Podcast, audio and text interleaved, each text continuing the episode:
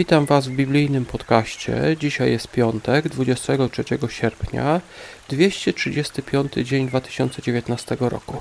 Do końca roku pozostało 130 dni.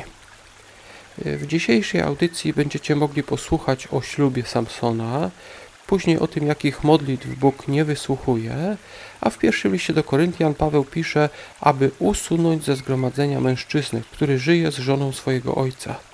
Na koniec o tym, aby się nie procesować z innymi. Sędziów, rozdział 14.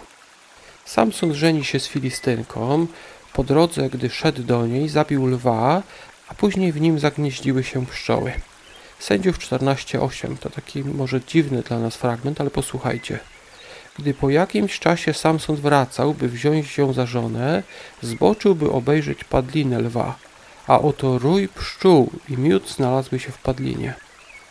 W naszych rejonach padlina jest raczej kiepskim miejscem dla pszczół, ale w ziemi obiecanej, gdzie jest bardzo gorąco, wyschnięte resztki po martwych zwierzęciach często stają się schronieniem dla innych zwierząt, szczególnie takich malutkich.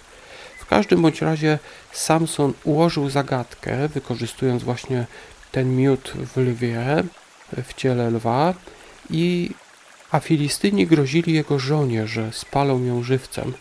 Wtedy ona płaczem zmusiła Sa Samsona do podania tej odpowiedzi, a po, i potem przekazała ją, ją Filistynom. Izajasza, rozdział 59. Dlaczego Bóg nie wysłuchuje modlących się Izraelitów? Wczoraj czytaliśmy o tym, że Bóg nie przyjął ich postu. Dzisiaj jest podobna myśl o tym, że Bóg nie przyjmuje ich modlitwy. Zobaczmy Izajasza 59, rozdział pierwszy i drugi werset. Nie, ręka Pana nie jest za krótka, żeby nie mogła ocalić, ani słuch Jego tak przytępiony, aby nie mógł usłyszeć. Lecz wasze winy wykopały przepaść między wami a waszym Bogiem, wasze grzechy zasłoniły mu oblicze przed wami tak, iż was nie słucha. Bóg może usłyszeć każdego, ale nie słucha ludzi, którzy świadomie popełniają grzechy. Czytaliśmy, lecz wasze winy wykopały przepaść między wami a waszym Bogiem. Wasze grzechy zasłoniły mu oblicze przed wami, tak iż was nie słucha. 1 Koryntian, rozdział 5. Sprawa niemoralności, y, kazirodztwa. We wcześniejszym rozdziale Paweł pisał, aby nie osądzać ludzi, a teraz mówi, żeby osądzić winnego. Zobaczmy 1 Koryntian 15-13 werset. Tych, którzy są na zewnątrz, osądzi Bóg. Usuńcie złego spośród was samych. Chrześcijanie nie mają osądzać ludzi na zewnątrz, czyli nie chrześcijan. Tych ludzi osądzi Bóg.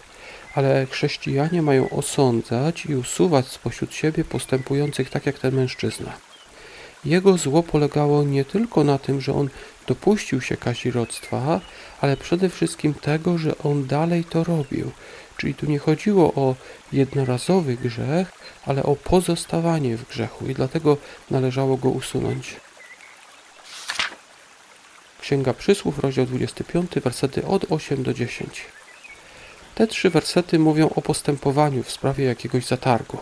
Zobaczmy Przysłów 25, 8.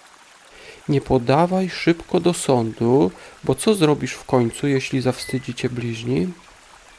Lepiej jest załatwić sprawy polubownie, niż z każdą sprawą od razu lecieć do sądu. Tam może się okazać, że to wcale nie my mieliśmy rację, no i wtedy będzie nam oczywiście wstyd. Dlatego lepiej jest załatwić sprawę polubownie wcześniej, zanim od razu lecieć do sądu. Chyba szczególnie warto dzisiaj zapamiętać zasadę doboru towarzystwa. Biblia wielokrotnie przestrzega przed tym, żeby unikać złych ludzi. Niektórych nakazano wręcz usunąć spośród chrześcijan. Nie chodzi tu jednak o ludzi, którzy popełnili jakiś zły czyn i przestali, ale o takich, którzy trwają w takim złym postępowaniu. To właśnie oni są złym towarzystwem, którego należy unikać. Przykładem jest chociażby ten mężczyzna z pierwszego listu do Koryntian, piątego rozdziału. Na dzisiaj to wszystko. Do usłyszenia do jutra.